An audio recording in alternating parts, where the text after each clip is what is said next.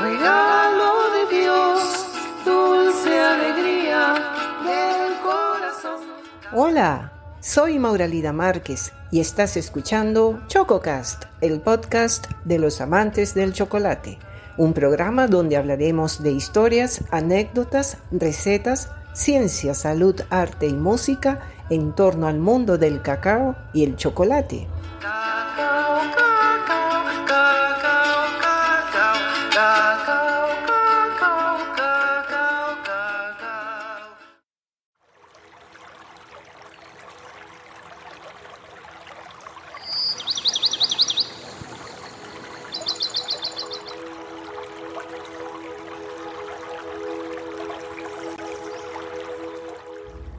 Bienvenidos a ChocoCast, con la continuación del episodio Las 13 bebidas mayas del cacao, con el abuelo Efren Hernández.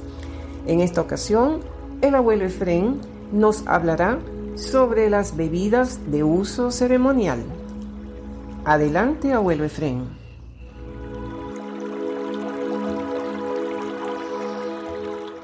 Entonces, hasta aquí descri- describimos lo que nosotros llamamos la, el- la bebida, el pozol, el chorote, este, la cacahuado y el chocolate frío, que son bebidas de uso cotidiano. De ahí van a venir y que son algunas son calientes y otras frías, ¿no? De estas bebidas, unas dulces, unas son sin azúcar, ¿no? Entonces, de ahí vamos a, tener otras bebidas que son como para las fiestas, muy especial, que es precisamente el chorote de pataste o patlaste que le decimos, que es del cacao bicolor. Entonces, esta bebida se va a hacer siempre para cuando hay un matrimonio, cuando hay algún festejo, para el Día de Muerto, este, cuando viene algún personaje muy importante a, a la comunidad, se prepara pues el, el chorote de pataste. Y va a ser lo mismo, va a ser el maíz ancochado, no nixtamalizado, y las semillas de patastle van a estar tostadas y peladas y se van a moler con el maíz, ¿no? Se muele. Y ya se, luego se va a colar entonces ya se toma frío. Eso es para la, esa bebida eh, es muy especial que es con motivo de fiestas, celebraciones, ¿no?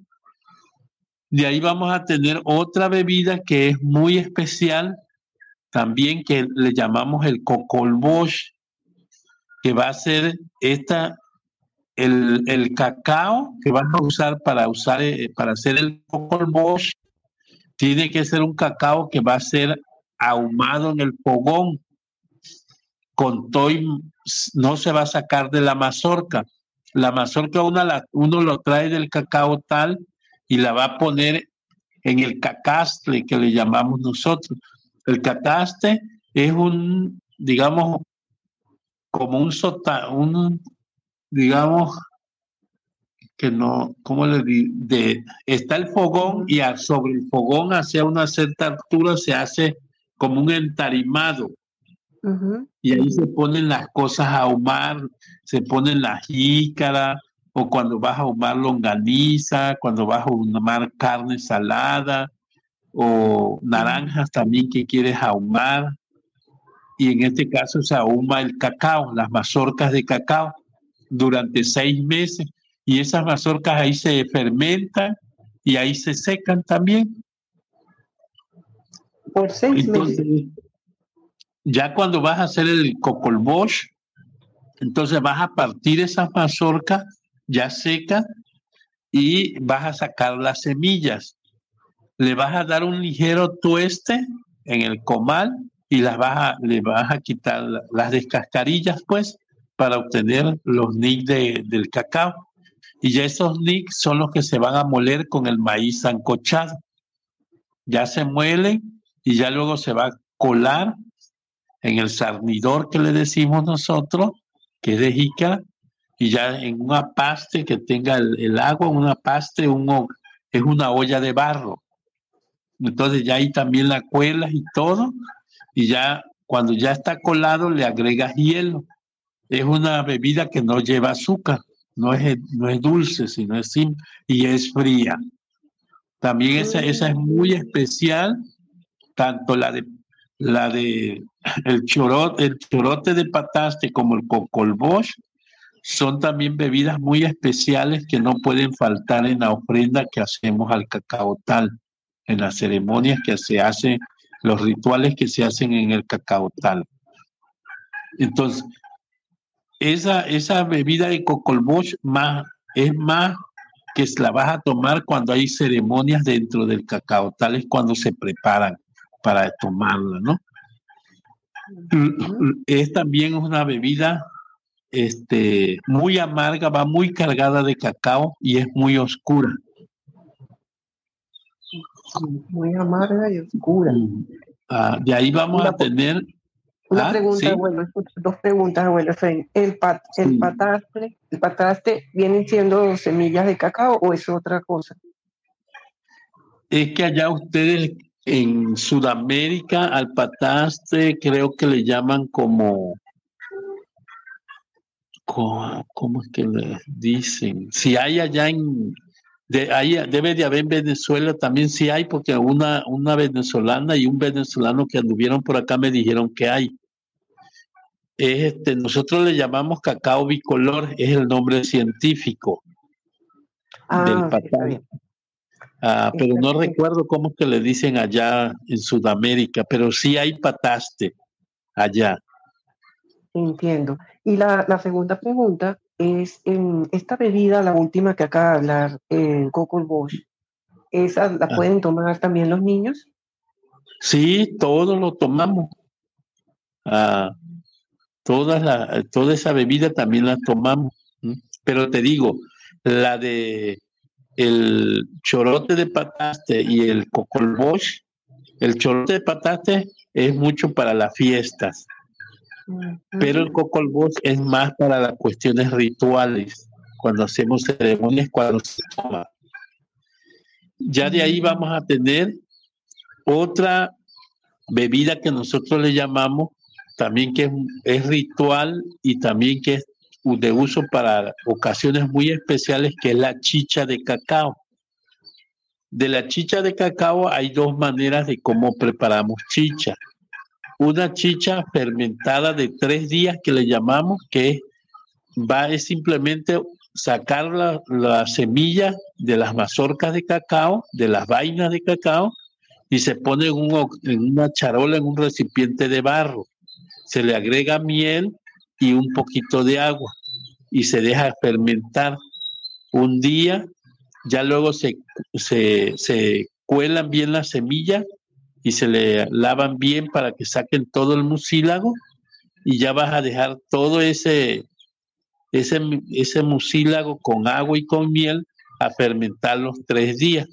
Al tercer día ya se para la fermentación, que es lo que hace uno, lo mete ya sea al refri o lo pones en vasijas de barro sellada y lo metes al pozo que le llamamos nosotros o al ojo de agua para que ahí se conserve frío, no se siga fermentando.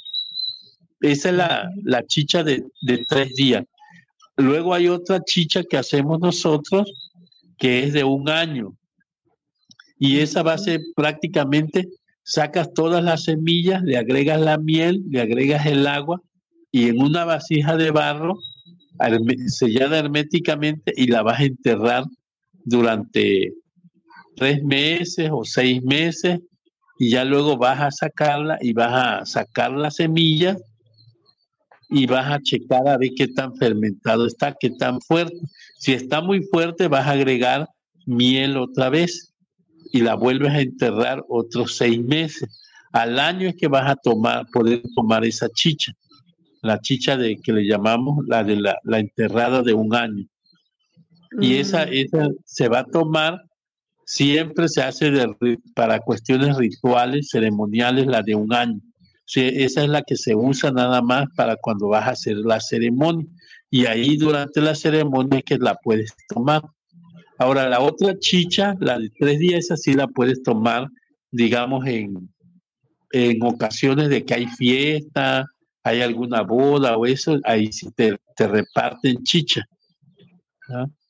Mm, Entonces, en, en ese sentido, ahí van la- las fermentadas que te, que te hablaba yo.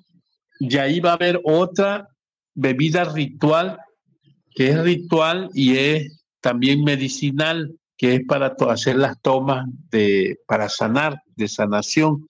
Es el, el chocolate amargo que le decimos. Esto es simplemente el cacao tostado, descascarillado, molido, hecho pasta, y en agua hirviendo lo vas a poner, lo vas a, a levantar la espuma con el molinillo y así se va a tomar. Es muy amarga, lleva mucha, mucho cacao.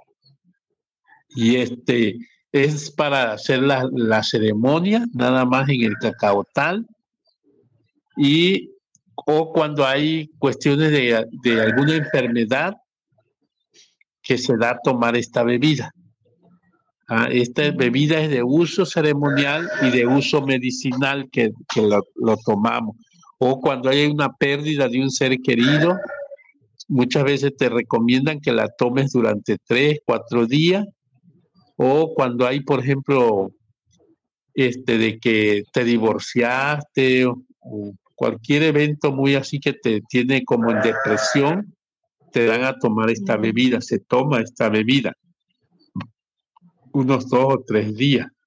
Entonces, esa es la, la otra bebida.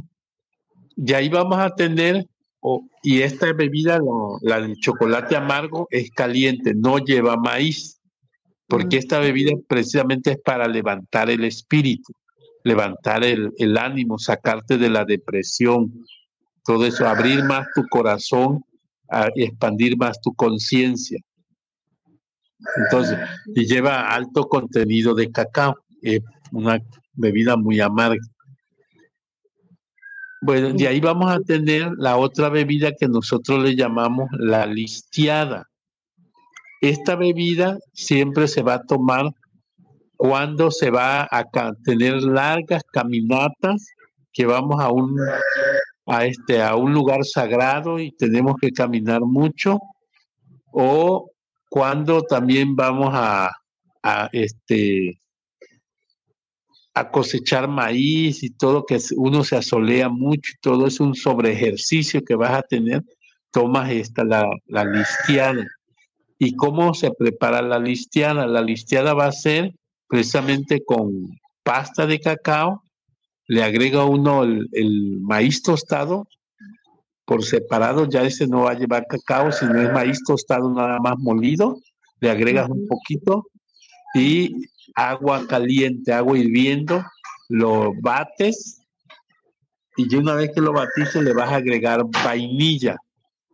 Le agregas la vainilla y después de que le agregas la vainilla le vas a romper, le vas a eh, poner un huevo.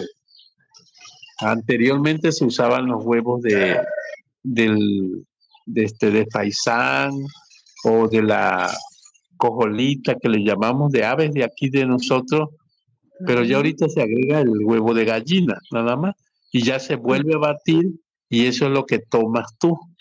¿Mm? Le pones tantita miel también, se le, es una bebida caliente y endulzada. Mm, mm, Muy energética por los ingredientes. Este, sí es muy energética y esa se toma para en esas ocasiones. De ahí vamos a tener la otra bebida que se le llama la mistiada. Esta bebida, la mistiada, es la que lleva la chicha o licor también se le pone. Y es una bebida caliente, es lo mismo. Pasta de cacao con pinole, que es el maíz tostado, y le agregas el agua caliente hirviendo, pues lo bates con el molinillo.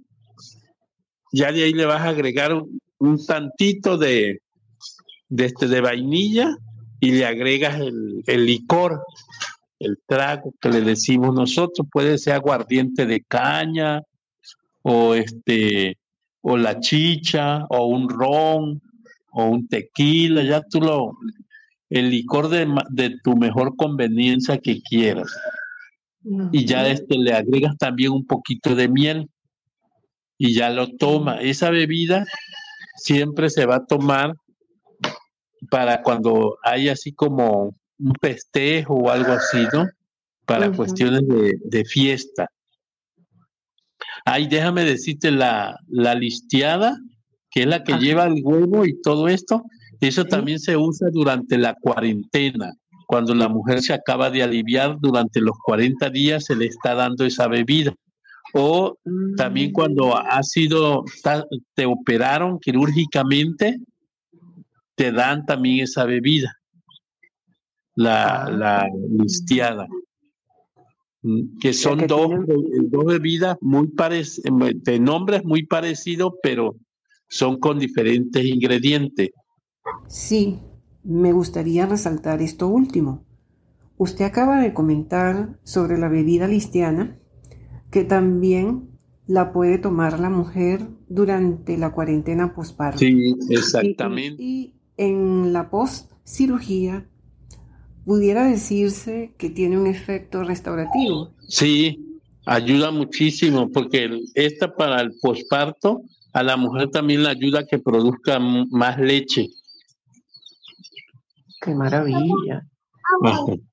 Eh, Sí. Eso es, eso es fantástico porque con mucha frecuencia uno escucha eh, madres, sobre todo primerizas, que se lamentan de no producir suficiente leche y se angustian, eh, obviamente, ¿no? Es natural que se angustien ah, porque sienten que no están alimentando bien a su bebé y por presiones mm, de la familia, incluso de los medios, eh, se ven forzadas a, a comprar estas fórmulas artificiales Ujú. y, y entonces esta, esta bebida listiana podría serme útil en esos casos. Sí, de hecho por eso se les da a, la- a las mujeres que dieron a luz precisamente para que no tengan ese problema de que no producen leche. Con esta bebida eh, la estimula que produzca más leche.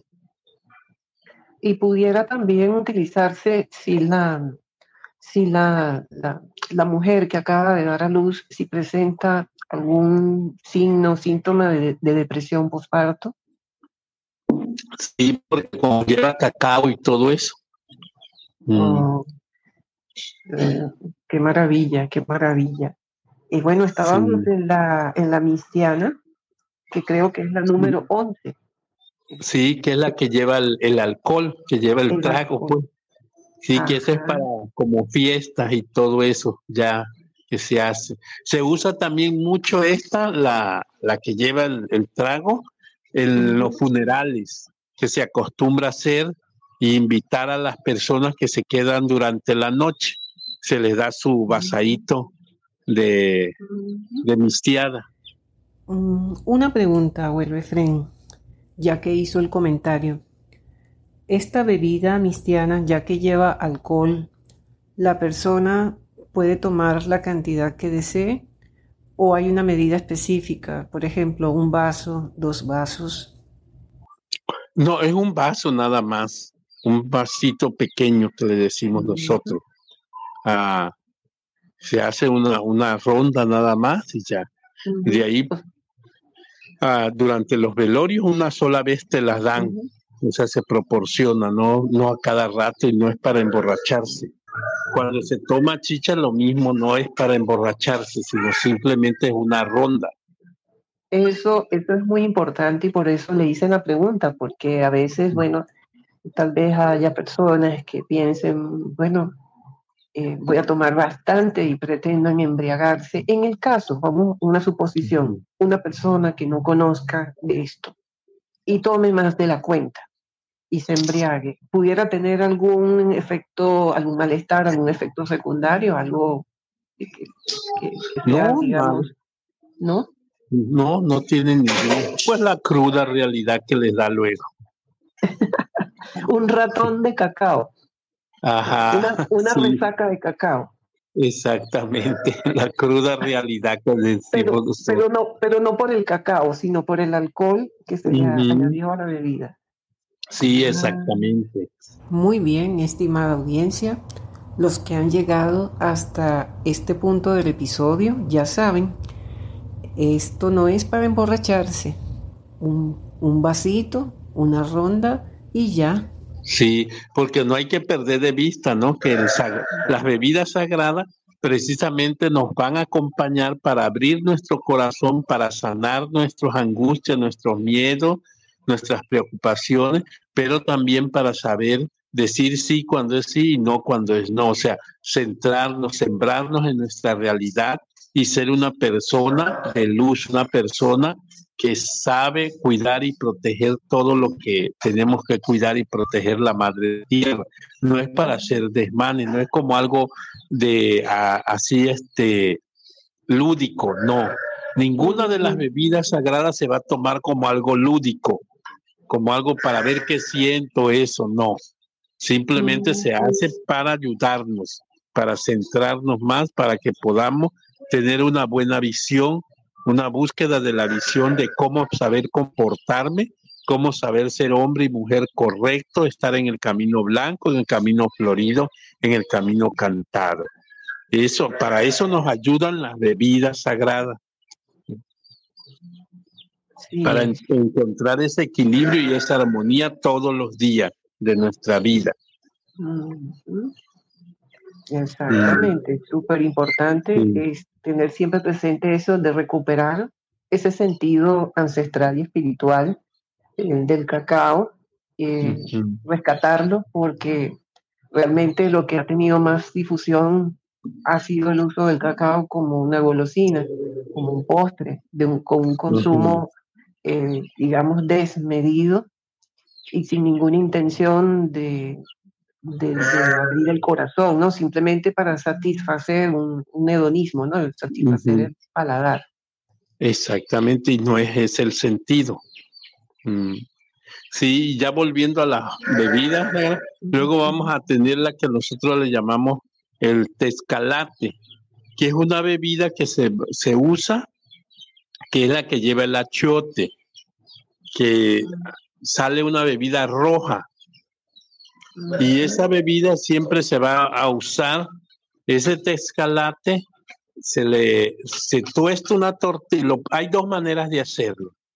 Una, usando el maíz tostado con el achote molido ahí, ¿verdad? que es un polvo rojo que te va a salir. Y ya le agregas la pasta de cacao o el polvo de cacao y, y ese, este, el, el maíz en polvo con el achote, los conjuntas, lo mezclas y le agregas el agua. Le vas a agregar un poquito de agua caliente como para hacer la mezcla de los ingredientes.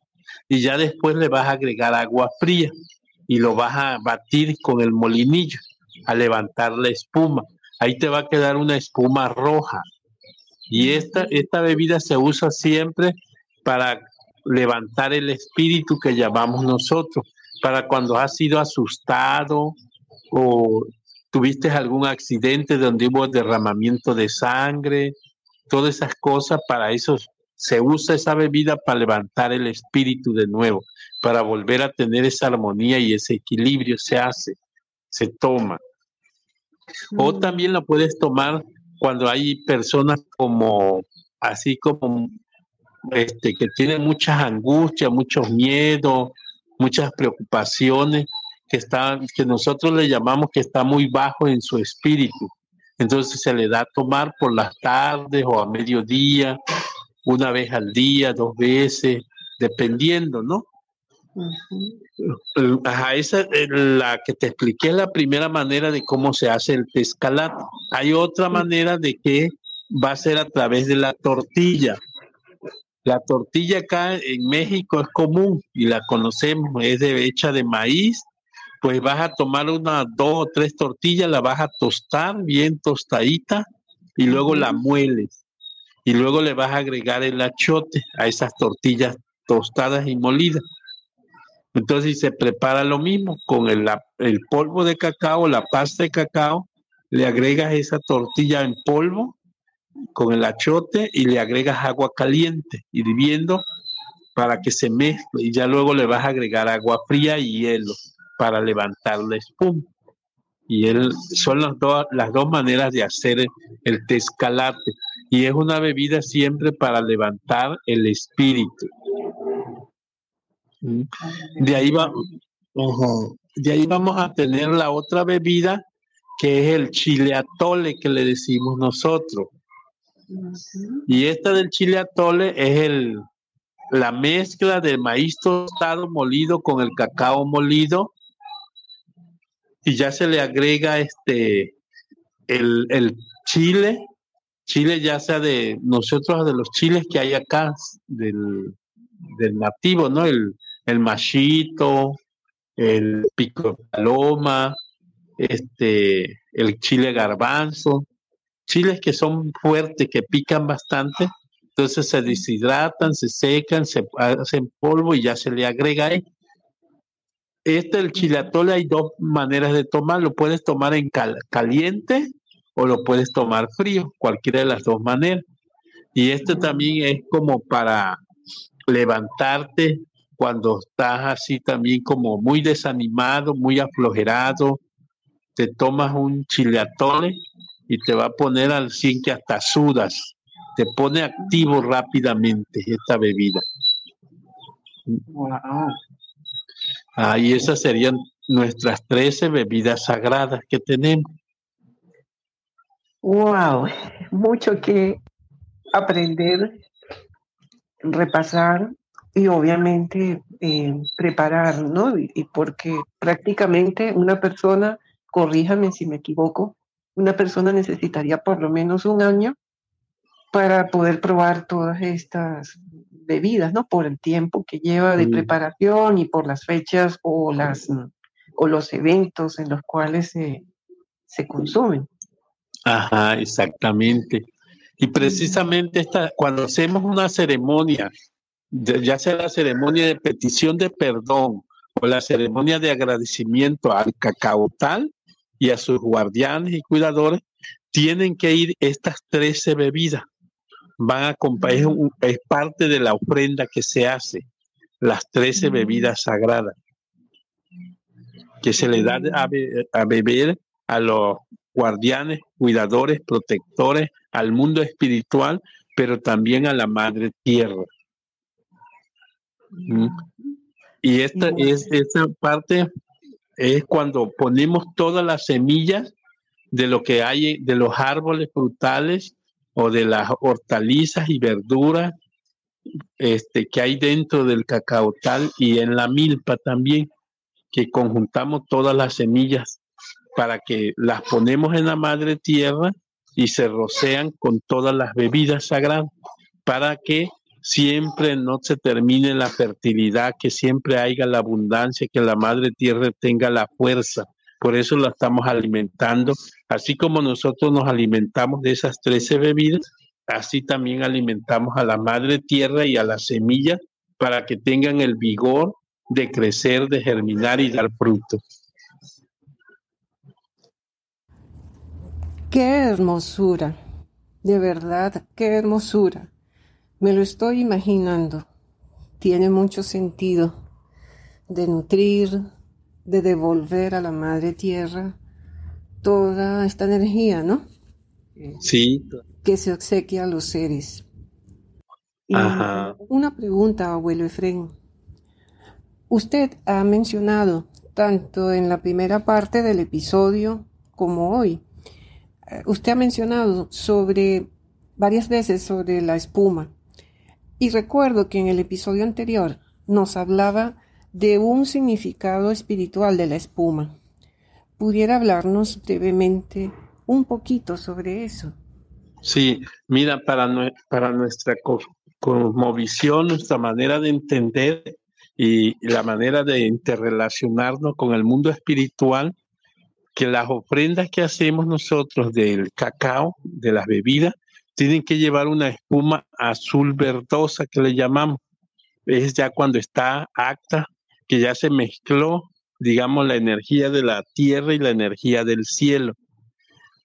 y que precisamente esa energía eh, está representada, ¿no? La energía de la, del cielo por el espíritu del cacao y la energía del, de la tierra por el espíritu del maíz. Entonces, cuando ya uno levanta la espuma, lo, el mundo espiritual no se va a alimentar del líquido, se va a alimentar de la espuma. Y por eso hablábamos que la espuma es importantísima porque es para que tú puedas hacer una ofrenda correcta, una ofrenda para que los espíritus las puedan tomar. Porque si no va una, una bebida espumosa, la van a mirar, pero no la van a poder oler, porque los espíritus es, el, es un aire, pues, como el aire. Así por eso, y la espuma es levantada con aire, precisamente, es el aire. Sí. Entonces, por eso para nosotros es importante toda ofrenda, toda bebida de cacao tiene que levantar la espuma para cuando se va a ofrendar. Y, y nos indica que está la armonía entre la energía masculina, que es el maíz, y la energía femenina, que es el cacao. La energía de la madre tierra y la energía del cielo, la energía telúrica y la energía celestial. Todo esa manera de entenderlo tenemos nosotros. Por eso la importancia de la espuma. Mm, entiendo, entiendo. Bueno, la verdad es que hasta aquí muy conmovida y reflexionando varias cosas que ha dicho. La mayoría son nuevas para mí, seguramente para parte de nuestra audiencia también, aunque sabemos que otra parte de la audiencia son conocedores del cacao y podrán alegrarse al escucharle a usted recordar todos estos sentidos espirituales y de la cosmovisión maya del cacao.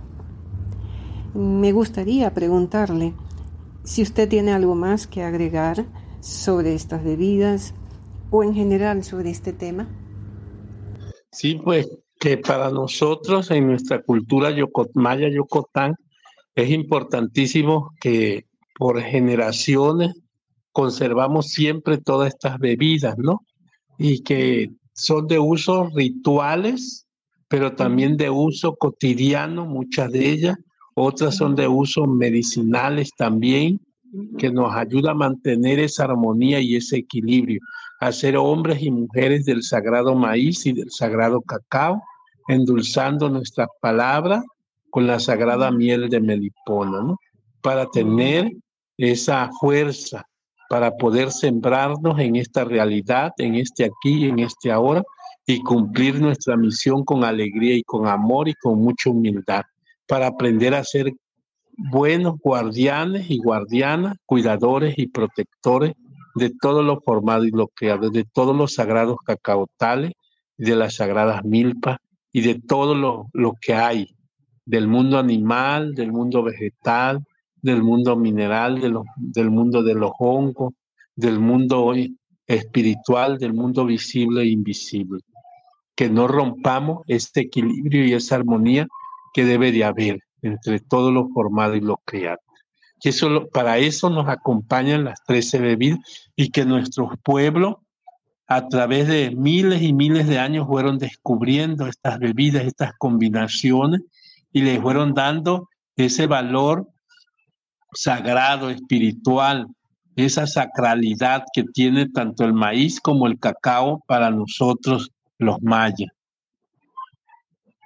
Sí. Y como te repetía, ¿no? Que esta bebida es nuestra historia, es nuestra herencia cultural, es todo nuestra manera de entender y de relacionarnos también, y es como unimos y nutrimos nuestro espíritu y nuestro cuerpo físico para armonizar el cuerpo emocional y el cuerpo racional. Entiendo. Una última pregunta, abuelo Efren. Mm, una persona que escucha este episodio no vive en México, no vive en Miahuatlán, no vive en Tabasco. Es la primera vez que escucha sobre esto y la persona tiene acceso ya sea a semillas de cacao o a pasta de cacao o a cacao puro en polvo. Y a la persona le gustaría preparar alguna de estas bebidas. ¿Hay alguna recomendación sobre cuál de estas 13 bebidas esa persona pudiera comenzar? Pues yo le diría como con la que más sienta su llamado, como cuál le llamó más la atención y, que deje conectar su sagrado espíritu con el espíritu del maíz y con el espíritu del sagrado cacao. Que lo siempre que lo vaya a tomar, que sea para encontrar esa fuerza, encontrar esa alegría, encontrar esa visión y para saberse sembrar, para poder ser cada día mejor persona, ¿no? Perfecto, abuelo Efren. Y dejarse guiar por el corazón.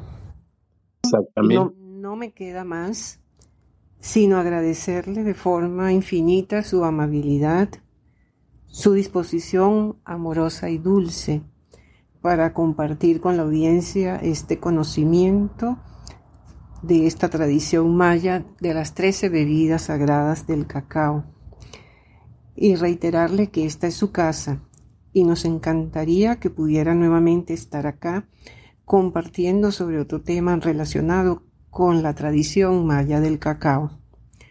Cuando usted guste, podemos volver a grabar un episodio.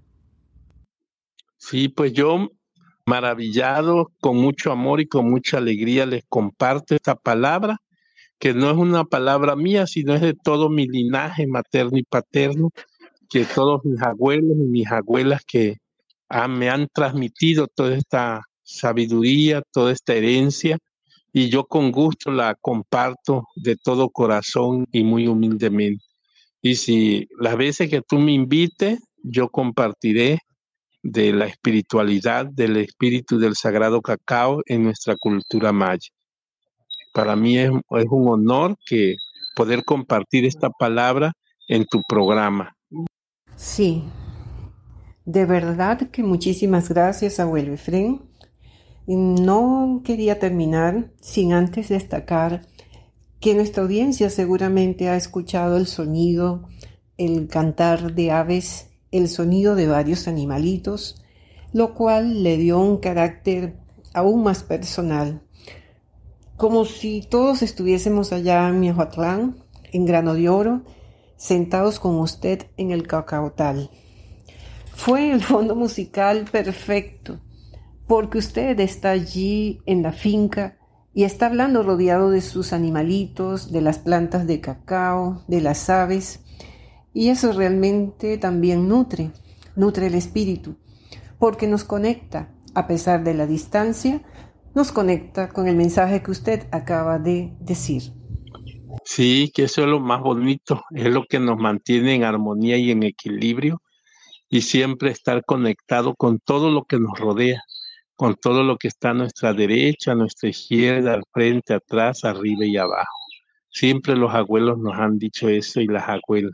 No pierdas la conexión con todo, con la madre tierra, con el corazón del viento, el corazón del agua, el corazón del fuego, con la abuela luna, el abuelo sol, con las sagradas estrellas y con todo el mundo visible e invisible, que nunca se pierde esa, esa conexión. Maravilloso. Bueno, le enviamos un abrazo eh, de cacao, un abrazo fraterno desde el corazón. Eh, y para nuestra audiencia, hemos escuchado al abuelo Efraín Hernández, custodio y guardián de la tradición maya del cacao desde la finca Grano de Oro en Miahuatlán, Tabasco, México. Muchísimas gracias por la audiencia y hasta una próxima oportunidad. Hablo para ustedes, Maura Vida Márquez. Hasta luego. Chao. Adiós.